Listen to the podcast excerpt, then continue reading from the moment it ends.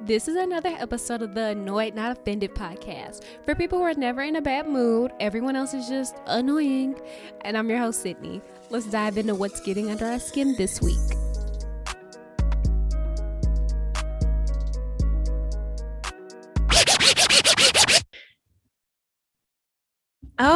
Okay, what is up, you guys? And welcome back to another episode of the Annoyed Not Offended podcast. Again, this is a podcast for the unoffended but constantly irritated individuals please remember it is not our fault that everything is irritating and agitating. That's just how life is. Um, as always, I am your host, Sydney, discussing the latest and greatest in the news of what has gotten on my nerves this week. As you guys know, it's always something, but I have a guest with me for this week's episode that I'm super duper excited about. And we're actually discussing a topic that I feel like you should be offended and annoyed by but you guys, I am joined by Kennedy Moore, um, reproductive freedom organizer at Pro Choice Missouri. So I am super excited for our conversation today. Kennedy, do you want to give a quick introduction? Hey, yeah. Thank you so much, Sydney, for reaching out. Thank you so much. I'm so glad to be on your show. Um, my name is Kennedy Moore. I am a Repro Freedom organizer here in St. Louis. Um, I work for Pro Choice Missouri, which we're the leading grassroots organization in the state that is working to ensure people have access to reproductive care um, and reproductive services, whether that be abor- abortion or birth control or anything along those lines. And so um, that's what we do. We do it through the lobbying process and through the political process um, of, of making sure that our elected officials, we hold them accountable um, and that we elect pro abortion champions.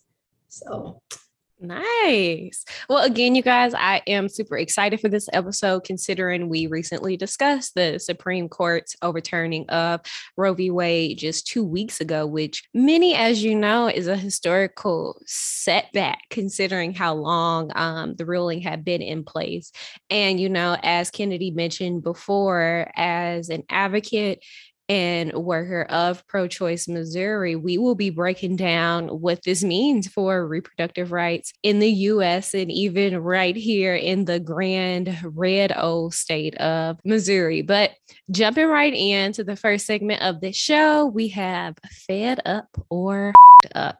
So, you guys, for any of my new listeners, this is an opportunity for you get to know my guests better because what better way to know about somebody than learning about what gets under their skin, at least for me.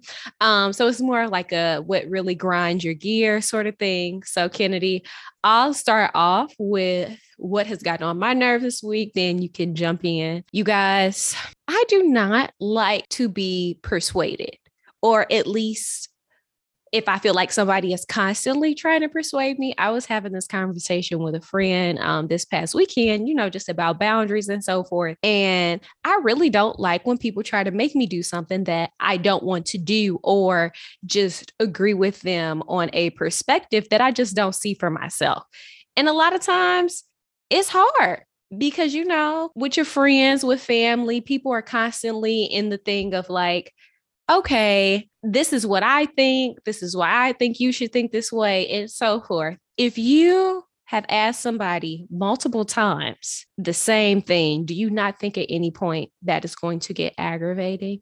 And I'm also one of those people who I feel like once I've made up my mind about an issue, I usually keep the same stance unless it's really some groundbreaking information that has been brought to my attention. But for the most part, no. And I feel like we're in the age too of being in your early 20s, mid 20s, where you're constantly dealing with people who want to be like that, just because I feel like in a lot of ways, you know, we interact with people who are going through these periods in their life where they're trying to change, but they're not exactly there yet. So, again, their stance on different issues is changing. But again, just for me in my home, I don't like it and again, if we are friends or if we are acquaintances, and I feel like you keep trying to persuade me of something, I'm just going to have to not communicate with you. Because again, that is overstepping a boundary for me. And I know boundary setting looks different for everyone.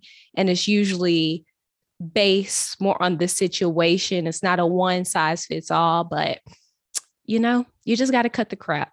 And that's pretty much my fed up or fucked up. Um, Kennedy, what has you fed up this week?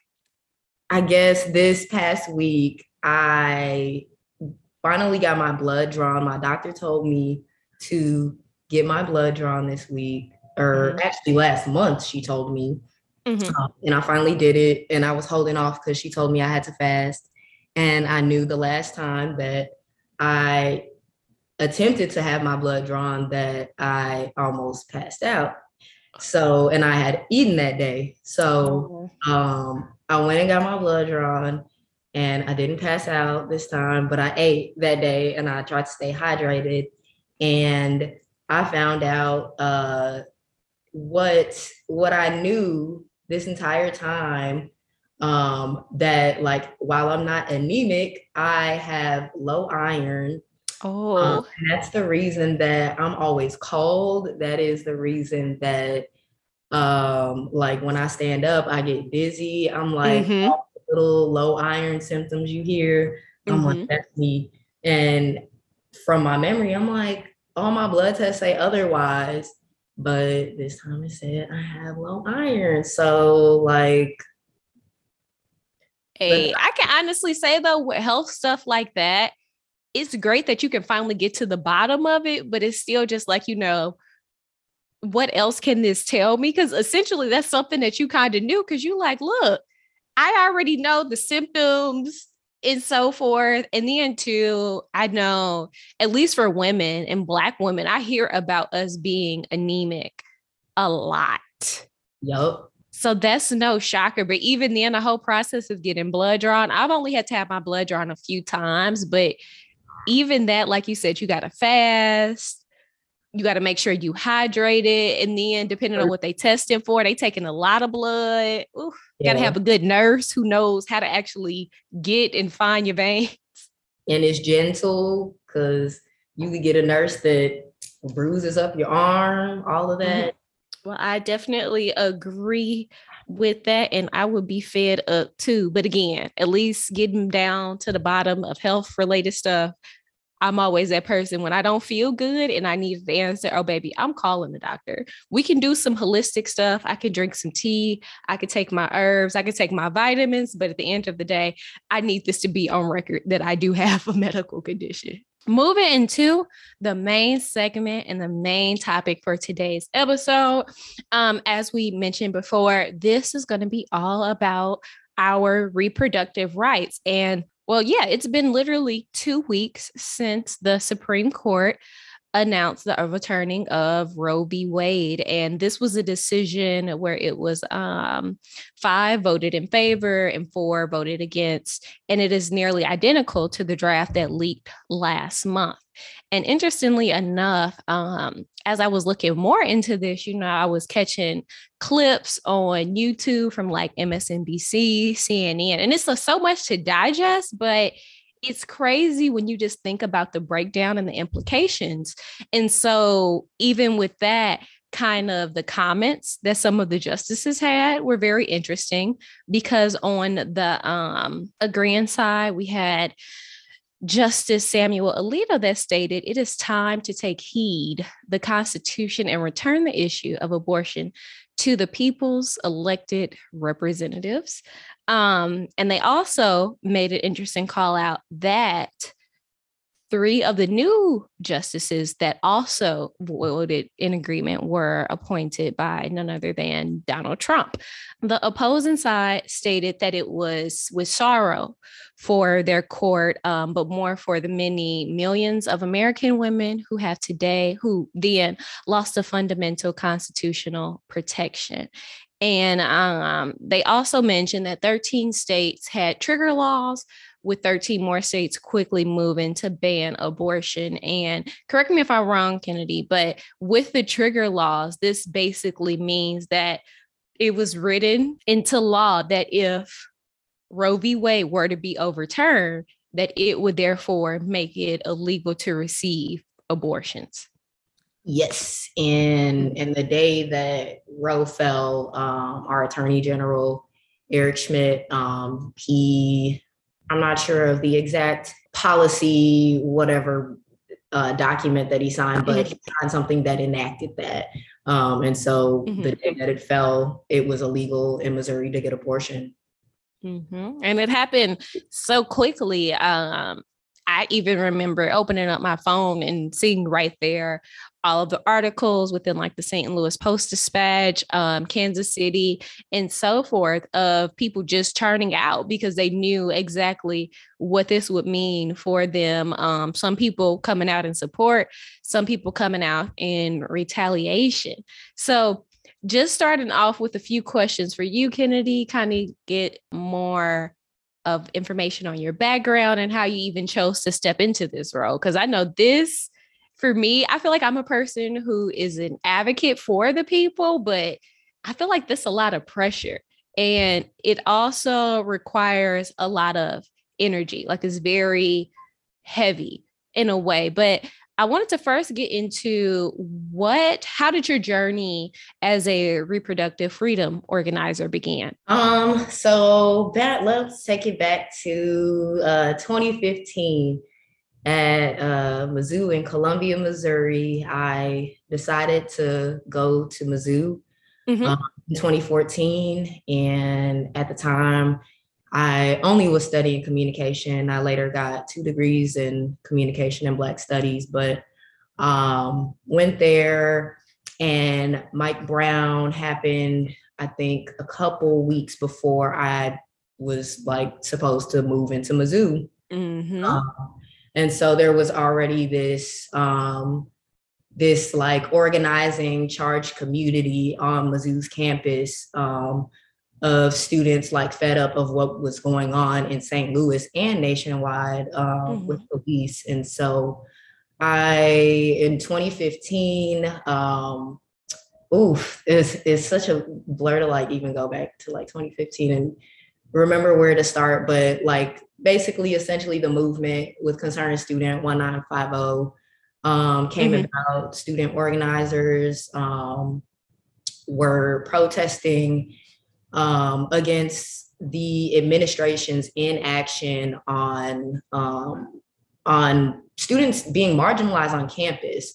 Mm-hmm. Um, whether it be you know putting cotton in the BCC yard or um, smearing swastikas in fecal matter, um, or going on Yik Yak and telling us that all the Black people got to leave campus.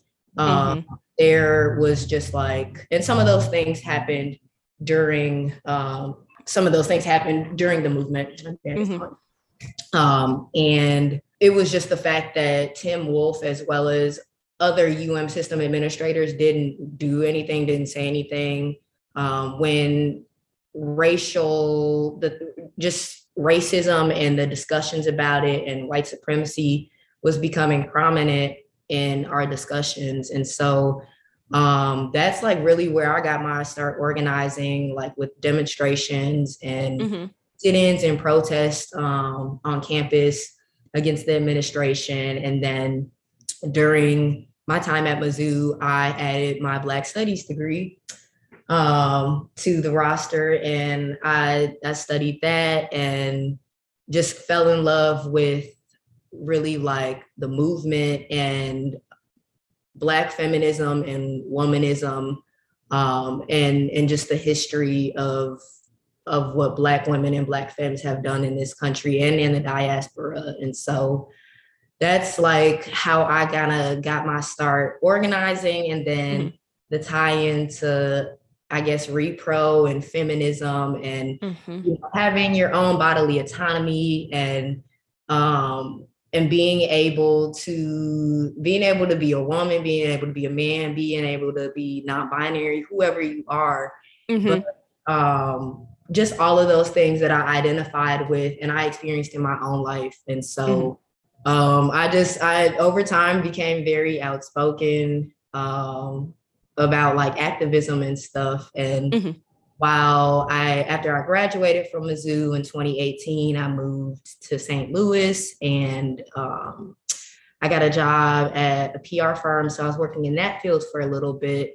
But um, I, I, it's just wild how you always kind of come back to your purpose and what mm-hmm. you're doing. Because in 2020, I was given the opportunity to be a boss fellow with Action St. Louis. And that gave me the skills and the knowledge as well as the opportunities to um, to do the work that I do in St. Louis and in the state even right now. And so mm-hmm. that's I guess like my like activist story. but I mean that makes complete sense. Um, I also went to college right at the height of Mike Brown, and that was a very charged time energetically across the city. You could just see it. You would turn on the news. There was no getting away from it. And especially as a um, Black student, when you're going into these environments of a PWI where you are no longer the majority, you are the minority. And there are always going to be those instances of provoking and stereotypes and just a lot of a lot of things that you would think administrations would address, especially when concerning the safety of students and so forth. Um, so I definitely understand that. And even more so, with Mizzou, I had friends at Mizzou at that time with concerned student. Um, it was a lot. I mean, you could even see, like, I remember getting on social media and people just talking about how they were being threatened and being um, targeted on campus. Walking in the evening was not safe if you were a Black student and so forth. And just to think how, even in that moment, that dealt with one, you know, ism with racism but we come back to this with our reproductive rights, and it's like, okay, not only are you Black, but you're also a woman. So essentially, it's just adding on to those microaggressions and just just that disadvantage of being out in the world that we live in. So, um, one thing I want to talk about too is what exactly does pro choice Missouri do in terms of, um, you know, supporting women as well as keeping us informed about our reproductive rights and so forth? Um, so, pro choice Missouri. So, one of the things we do a lot of things. Um, one of the things we do, um, we have a clinic escort program. And so, when you go to um, Planned Parenthood or a clinic, um, uh, abortion clinic or typically you're encountered by all these protesters, people that are literally yelling Hecklers, at you. Yes. They yell at you, baby killers. They preach sermons to you. They will read you a scripture. They will, if you're walking with a man, they will make the man uh, feel guilty or try and shame him. They have so many tactics, as well as even wearing the same things that like the same vest that clinic escorts wear, um, anything oh, wow. to make sure people aren't going into the clinic. Mm-hmm. Um, and so, like, our clinic escort program has been in existence for I think about 35 years or so. Oh, wow. Um, and been walking people to like the doors of um, various clinics, currently Planned Parenthood and Hope Clinic mm-hmm. um, over in Fairview Heights and Granite City. But um, doing that to make sure people feel comfortable um, is one thing we do.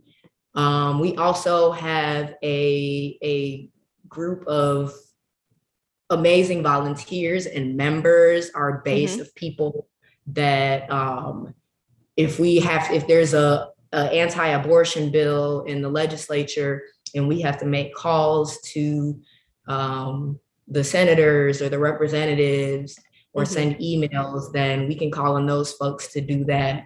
Um, as well as they are organizing team, we try and figure out how to take action against um, these anti-abortion attacks and um, strategize ways in which you know like how to actually fight back and another thing as far as um elected officials and accountability, we we try and one of the things we just came out with our endorsements today. Um, so we came out with uh, endorsements for all over the state of people running on the ballot in August of this fall mm-hmm. and November as well um, that are pro-abortion champions that are people that we can elect to office that are not going to strip us of our rights, not going to strip us of our bodily autonomy, um, and things of that matter. And so that's one thing we do. Um, one of the things I do personally uh, that I'm really excited about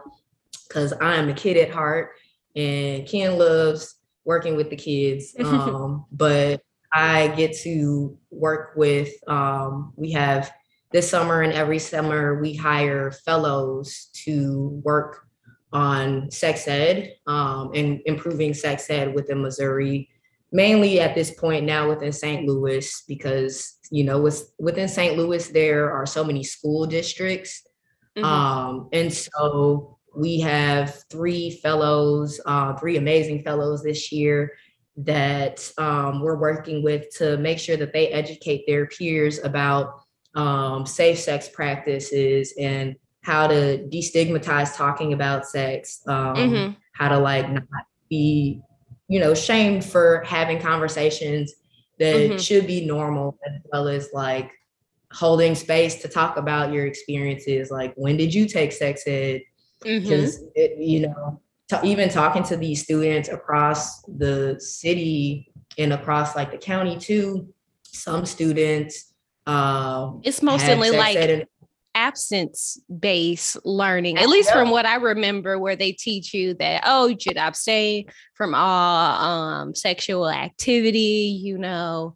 If you do participate in any sexual activity, there's a likelihood of you getting STDs. And then it goes into the STIs and so forth. Like we, at least in high school, I don't recall learning about like contraceptives or emergency contraceptives or anything of that nature until I was in college and I took like human sexuality and fundamentals of human sexuality. And even then, that itself was an elective. So I don't even believe all of my all of the people at the college necessarily had to take the class. I like, so I'm from Chicago and my sex ed experience, I first got sex ed in middle school, I want to say sixth grade. Mm-hmm. And the tactic they used was like having, showing you pictures of STDs and scaring you with mm-hmm. the idea of catching STD. So, like, kind of abstinence only, but very like fear based. Mm-hmm. Um, yes. And some of my other students, they like, I, I had sex ed in middle school or not at all. And some of them, it was kind of okay. Um, there are a few gyms that um, may work with, you know, the TASH program with Planned Parenthood and have a good sex ed mm-hmm. um, mm-hmm. education. But a lot of these students, um, they since it's not required, and in Missouri it is abstinence only. They they don't know how their bodies work, and then we go on to see why we have laws that make no scientific sense um, yes. Um, because people don't have a scientific basis of like how their body works, how their reproductive organs work. Mm-hmm. And so mm-hmm. now we have, um, you know, I don't, one thing I, I, try and destigmatize a good and a bad abortion. Abortion is abortion. Um, all abortions are good. But um, now we have, you know, ectopic pregnancies in some states that are illegal, and that is something that will kill you. And so mm-hmm. that comes from one, like I, I really, that's why the sex ed program it's all connected because if you don't have good sex education and understand consent and how to have a healthy relationship and mm-hmm. all of those things, then you're not going to understand why these laws like are stripping us of our autonomy.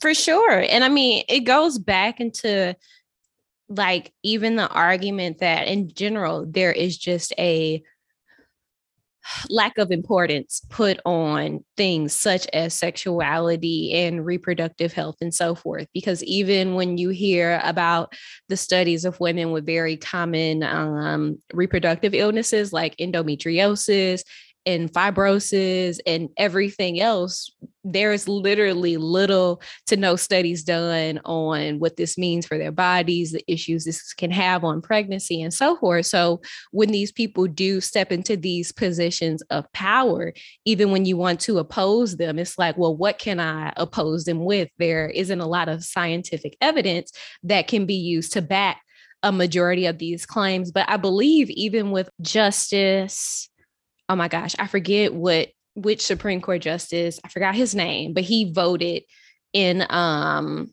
dissent dissent but basically he opposed them overturning roe v. Wade. But even he mentioned that like them overturning this makes no sense because they have not used any sort of scientific evidence to back any of these claims of why it needed to be overturned and so forth. And in my research uh, I tried to do a little bit of digging just about Missouri's reproductive laws and facts about um, abortion before this, but I thought it was even crazy that um, patients must receive state directed counseling that discourage discourages the person who's looking to have an abortion from having an abortion you know like they have to go mm-hmm. through with this before they can even think about scheduling an appointment, which is kind of nuts. It's crazy.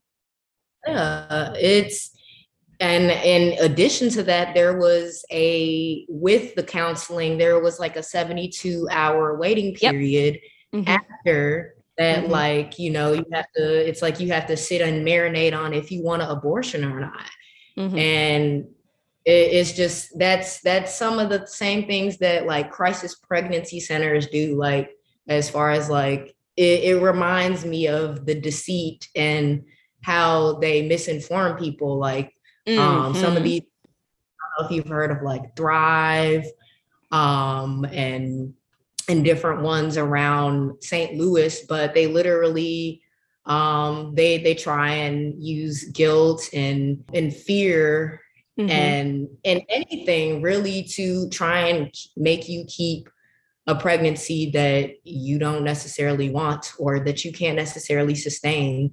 Yeah. Um, and even when I think about the 72 hour time period before you can even schedule an appointment, if you were to want to go through with having abortion, to me, that ultimately puts another barrier in place. Because, say, for instance, I'm a woman who I don't have a solid means of transportation. What if this is my only time to get over here and get an appointment? How am I going to come back in 72 hours? Like that just establishes another barrier that women have to go through to seek those abortions. And I know crazy enough, oh my gosh, they they featured Mike Parson on a KMOV segment and he he was talking about it and so forth. And he's like, "Oh, you know, I've always been a pro-life guy and blah blah blah blah blah, but you know, with our laws and stuff in place, if people do want to travel to other states that offer abortions, they can do that and so forth. But it's like that's not how that. I mean, people already do that, but again, that is creating another barrier. Not all women are going to be able to uh, hop, skip, and jump across the bridge. And and that's why that's why reproductive justice as a framework exists because it's not just enough for us because now you know with the fall of Roe, now what is being attacked is reproductive rights um, and the difference between reproductive rights and justice is that you can have the legality to do this procedure, but do you have easy access to get to it? Is what reproductive justice is. And that's something that we just, especially in, you know, surrounding states and people were coming to Missouri at one point to get abortions, but now it's gonna most likely gonna be deviated to Illinois. Um, so that's just that's something that's already been happening. Um, people having to go out to take off work and go out their way. And that's like you were saying why the 72 hour thing it's like how can i my job might only let me take off two days of work. And um really just you know when you let's say somebody only has a certain amount of days left off for the year. They only have two days left off. Can is it feasible? And they're in let's say they're in i don't even want to pick on a state in a southern state where it's very hard to get to a state where there is abortion access and you know like what is that like for her to go up for a day or how like that and with the 72 hour waiting period it's not possible to do it in a day like that's can you make a day trip it's not feasible um but that's kind of what they want mm-hmm. they want they be easily accessible so for sure. And I mean, I've even heard some of these other commentators that are pro lifers even say that, you know, that's the next step. That's the next thing that they're going to be looking to prevent is even if you do have access to a car and you do have somebody that is, you know, trusting enough to take you to your appointment and bring you back, they still want to implicate criminal charges on them. And it's like, okay, now to what extent is this providing like this is just absolutely ridiculous. Yeah, it's it's essentially just setting off a bounty hunt on somebody um you know for whatever choice they made like it's mm-hmm. the amount of resources like state and just all of taxes taxpayer money that mm-hmm. goes towards that um, and just the criminalization like we already see in our criminal system that is is black people it's black women it's black men in jail and so with mm-hmm. this in addition we're a lot of times the people that we may need an abortion because we can't afford to have another kid mm-hmm. and i mean that's and, and and that's not at all being stereotypical in any instance because data backs this claim that black women are four times more likely to have abortions than white women while latino women are twice as likely. Um, and even then they say with health experts they trace the relatively high rates among black women of abortions just because there is a disparity to healthcare access lack of health insurance and contraceptive in these like you know underserved um, communities. And even then, just when you think about like the implications and the triple trickle effect that it just has on so many different things. Um, I know they mentioned as well that just not only is our um, mortality rate higher as Black women when we're pregnant, but there are also more instances of violence against pregnant Black women. So it's just dangerous. Like you are literally setting off an entire thing that just can I mean, and not to just say it, it'll only affect Black women and we'll get it worse, because I was even thinking further about it. Like, what does this mean for somebody that is trans? You know, that doesn't at all align to their um, gender assignment. Like, what if I'm a person that I'm currently undergoing um, hormone therapy and so forth? And I become pregnant, like what do I do then? And then even even with being a trans person and seeking care and they still even going to the doctor still face like marginalization from you know being put into well with science and the doctor this is female and male. Um so that's that's it, it's a lot. There's it so is a lot it is a lot. What can you what what has been a very eye-opening experience that you've had working at Pro-Choice Missouri? Um definitely when I go to Jeff City, um those are some interesting some interesting days when we have to go. Last summer we went, they were there was a FRA, the federal reimbursement. I am forgetting what it stands for, but we got you are okay. got a clean FRA though without them messing with birth control and Planned Parenthood. They were trying to um, this is like a tax with Medicaid and all mm-hmm. those different systems, and they were trying to taint it. Mm-hmm. Um, and so we had to go down there and testify. We had abortion storytellers talking about their stories and why they got an abortion and what their abortion did for them. And it's very eye opening.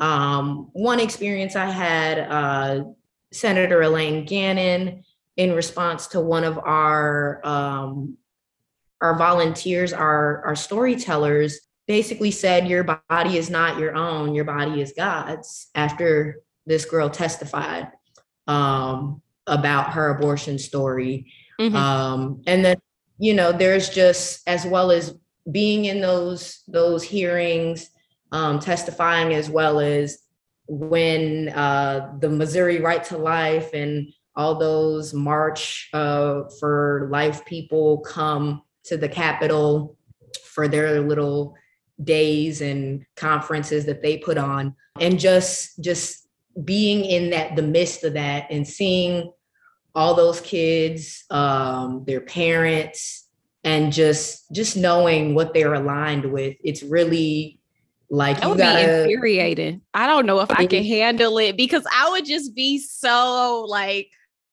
charged because who are you? Who are you to uh, who are you to feel this way and more importantly what exactly are you positioning as the outcome? Because i feel like with a lot of these pro-life people they say all these things about you know saving children and a child nobody has the right to this um you're killing a baby and all of these other things but it's like okay so what are y'all doing for the greater good once these children have been born nothing. There is nothing. The foster care system is still terrible. There are so many people and so many children that are just mistreated and abused. Even children that aren't placed in foster care that live with their family that are the children of parents who didn't want them, which is terrible to even think about. But it's just like, do you know the implications that this will have and the trickle down effect? And I even ran a story and I I said this didn't even make any sense. Like to me, you having some sort of like cognitive dissonance because this didn't even make any sense. But there were a few protesters out in St. Louis at Planned Parenthood, and you know, um, as I mentioned before, some of these people are out in like lieu of it, like protesting, they're upset, they're riled up, they're ready to go. Then some people are coming out in support and celebrating. And there was a woman who was older, she probably to be like in her 60s, and she was with her husband. And she said she was there in support of Roe v. Wade being overturned. And she kind of mentioned how when she was younger, that she had had an abortion herself and that she had wished at that point in time it had been illegal. So she had not been given that choice. But I'm like, that makes little to no sense. like, do you understand how you just said that more than likely you were not emotionally, physically, and financially stable enough to have a child? So somebody was like, hey, this is another option for you so you can have a better life and have children later on down the line that you feel like you can love and take care of properly. But you saying this should be taken away from women now? The same people in Missouri that are pro-life, I, I don't even like to say they are anti-choice. Um, the same people that are anti-choice in this state we're trying to not expand Medicaid, which would help thousands of Missourians that are mm-hmm. already that, that need health care. Mm-hmm. Um, and so there, there, the whole guilt thing, and there, there are politicians because even some of the the people that um, you know write these laws and co-sponsor these laws here, they're dealing with that. Oh, somebody forced me to uh, tried to get me to get an abortion and I didn't want to do it. And that's okay. And that person was wrong for trying to force you to get an abortion. But if you didn't want to do that, but at the same time, that's an option that you should have the ability to make mm-hmm. or choose, you know? Yes. Yes. I I agree with that wholeheartedly. And again, it's just crazy to see like because like you said they are pretty much 10 toes down for this and it's just like y'all are not going to do anything again to help these children or these women in these instances when this pregnancy der- does occur. Um one last thing that i wanted to touch on is how can people help you know um pro choice missouri if they're interested in volunteering or donating what can they do um, so you can definitely so visit our website. Our website is prochoicemissouri.org. Mm-hmm. Um, .org. you can donate to us on there um, if you want to be a monthly sustainer as well. Um, if you're interested in like joining our work, um, you can go to take the pledge and sign up um, sign up to take the pledge to join us in the fight to rebuild abortion. And so with the fall of Roe, like we we're trying to be strategic and think about the ways in which we can we gain our rights back. And so we need a coalition, we need a movement of people because this is for the people. We mm-hmm. are the people. And so um, if you are interested in like being part of that movement, our reproductive freedom front um, you can sign up for that on our website. I can drop a link to you, Sydney, if you'd like. Um, as well as on the flip side of the clinic escorts, we also have a legal observer program. And so those are more biased people in the clinics hmm. um, on the ground that are um, not walking with patients to the door, but observing the things that are occurring um, with antis um, in the lot or whatever may be happening. Um, and so that is a program that we have as well that you can sign up for um, and get trading as more as well as more information on it. So um, nice.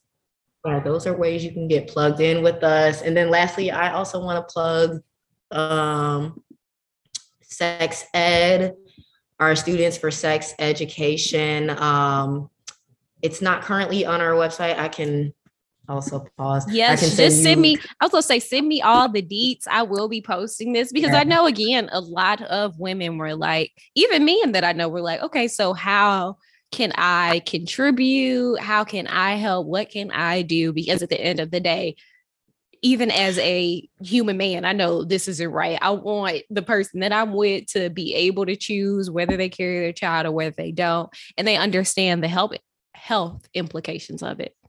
Yeah.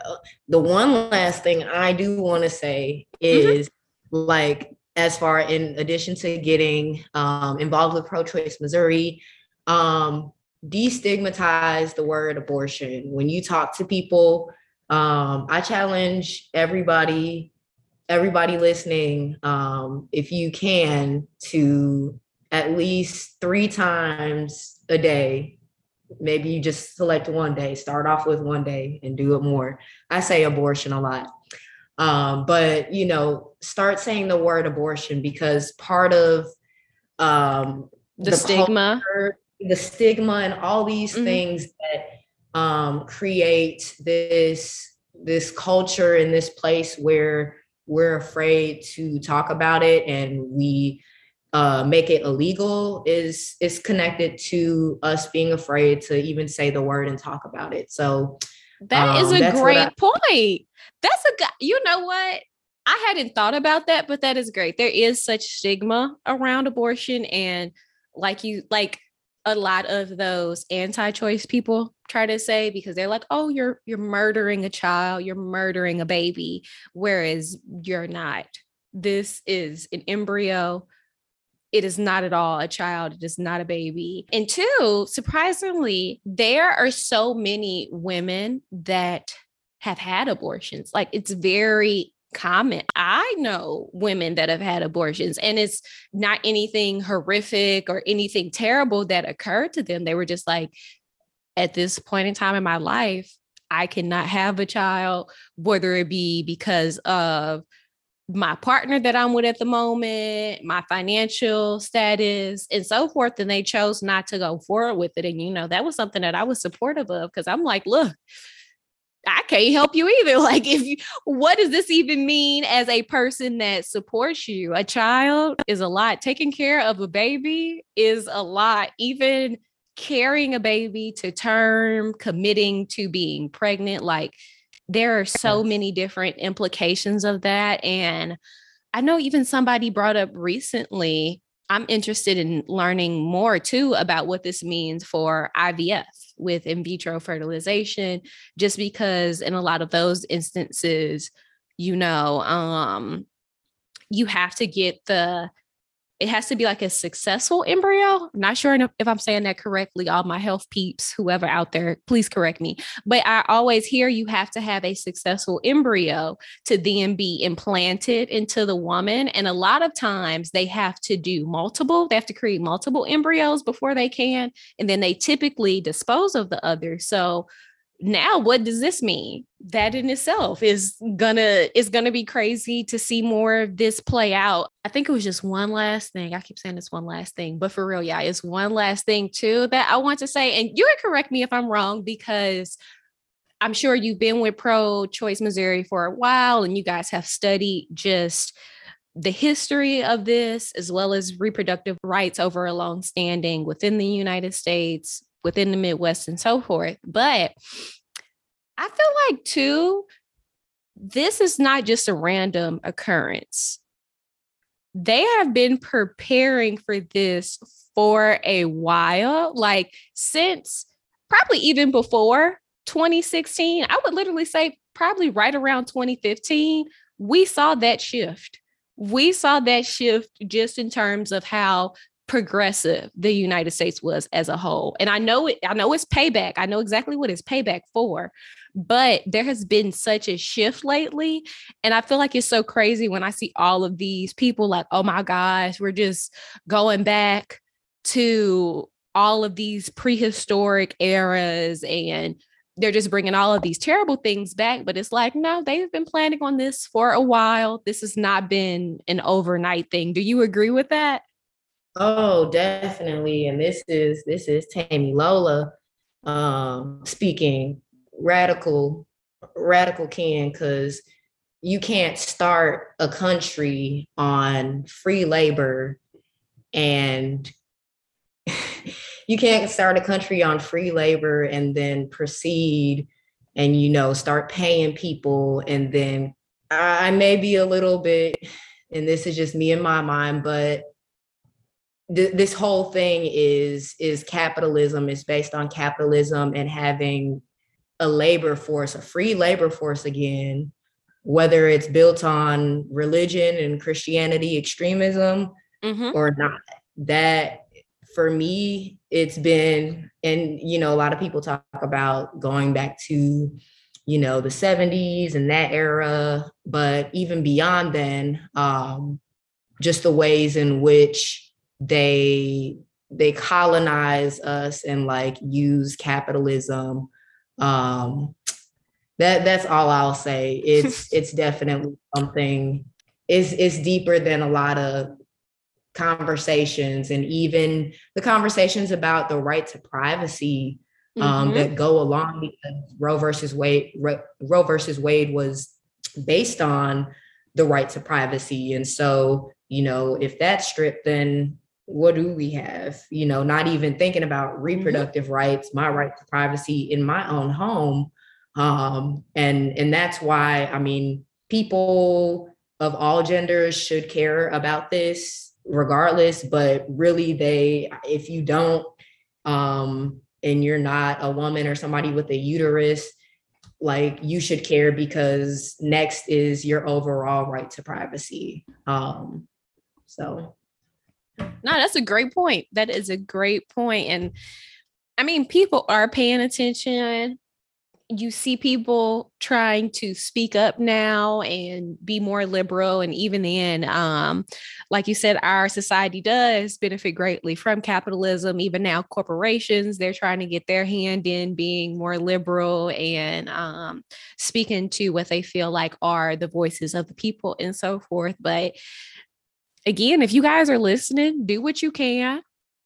Participate, as Kennedy has mentioned, in volunteering and donating. I'll put all of these links in the description for this episode so you guys can easily access it. But make sure y'all paying attention. Watch the news. I feel like so many people just get their news off Facebook and Twitter. No, baby. I want you to go to an actual news outlet, the Washington Post, the New York Times, St. Louis Post, whomever and get your news from there because that they telling you the truth. I don't know what people off you know facebook got all these fake links and so forth. You guys need to be aware.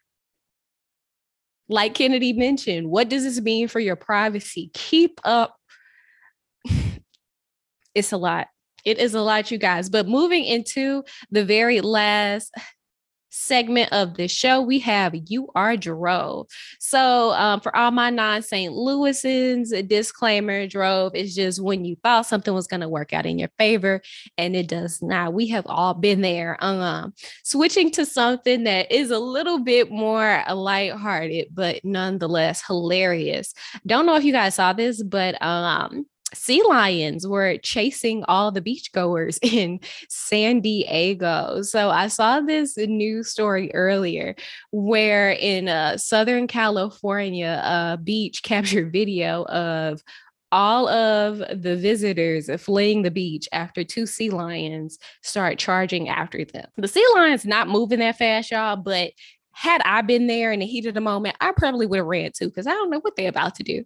But basically, um, some of the watchers who saw exactly what happened said that the chase began when a woman attempted to take a photo of a sleeping sea lion. So it, it just didn't happen because the sea lions were wanted to be aggravated. They were aggravated. Why would you wake me up out of my sleep? But as the woman was recording to them, she got very close to them. And again, other beachgoers noticed this. They kind of said, Oh, she kind of tripping.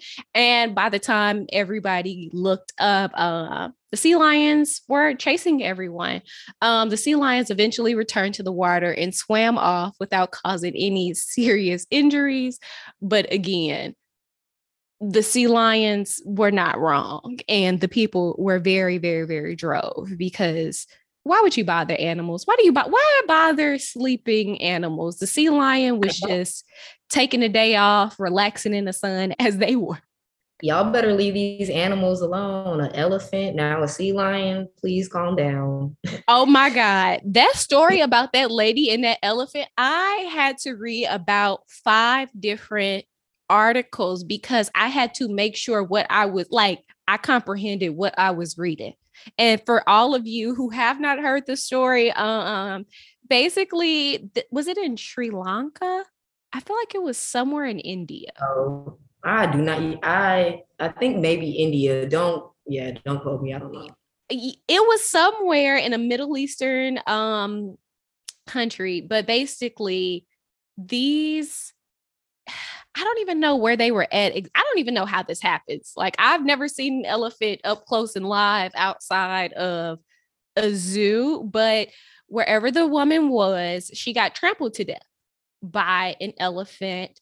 And um, shortly thereafter, they held a funeral for the woman. And surprise, surprise, she had a guest visitor, but it was the elephant that stampeded through her funeral. And there is like literal video footage of this occurring at her funeral and it's completely ridiculous. So, like we mentioned before, leave these animals alone, y'all. We don't know what that lady did to these to that elephant. You know, the elephant's still on trial to tell us exactly what happened. But in the case of the sea lions, they knew they was wrong for messing with them animals.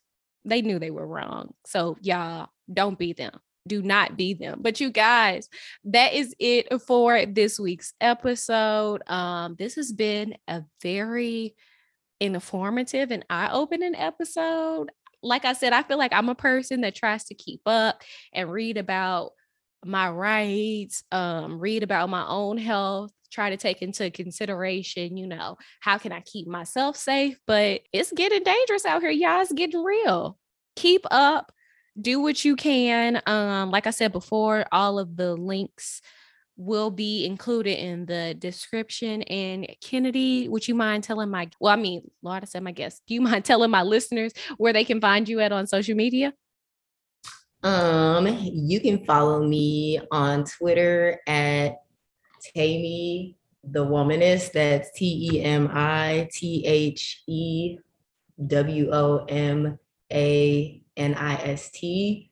Um, and then on Instagram, the same thing, but add instead of just one E in the Temi the Womanist. And you guys, instead of recording our typical outro, we have a special treat for you today with a poem by Kristen Harris, a guest and friend of the show in regards to reproductive rights. Enjoy. I don't know who came up with this plan, but I'm assuming it was a man. But I'm here to tell you that we ain't going. Because to enforce an abortion ban is like tying a woman's hands and forcing a child with parents who are broken. To overturn Roe v. Wade has many people afraid. Please put these politicians in the potty. I just really don't understand how a person, a man, could have so much to say about a woman's body. Since 1973, we've moved backwards, not forward, consistently with precise precision. States weren't supposed to be able to put bans on abortion, but they've shitted all over that decision. With laws and restrictions totaling over 1K, the ones who it won't affect tend to have the most to say. But it's my body, my choice. I'm going to make all the noise. Please protect the Planned Parenthoods around. Y'all say y'all pro life on y'all feet and on y'all sites, but don't help the moms when they're really down. Or even when they really need you. Life be filled up with strife. We watch them struggle to survive, and y'all ain't even said once, let me feed you. Let me help. What do you need? I'll babysit, watch the baby read. Just sit in suits living off greed, but if you're a leader, go ahead and lead. Instead of being thoughtless with no consideration, exercise a little hesitation. You don't know these women's situations or the stories they've got.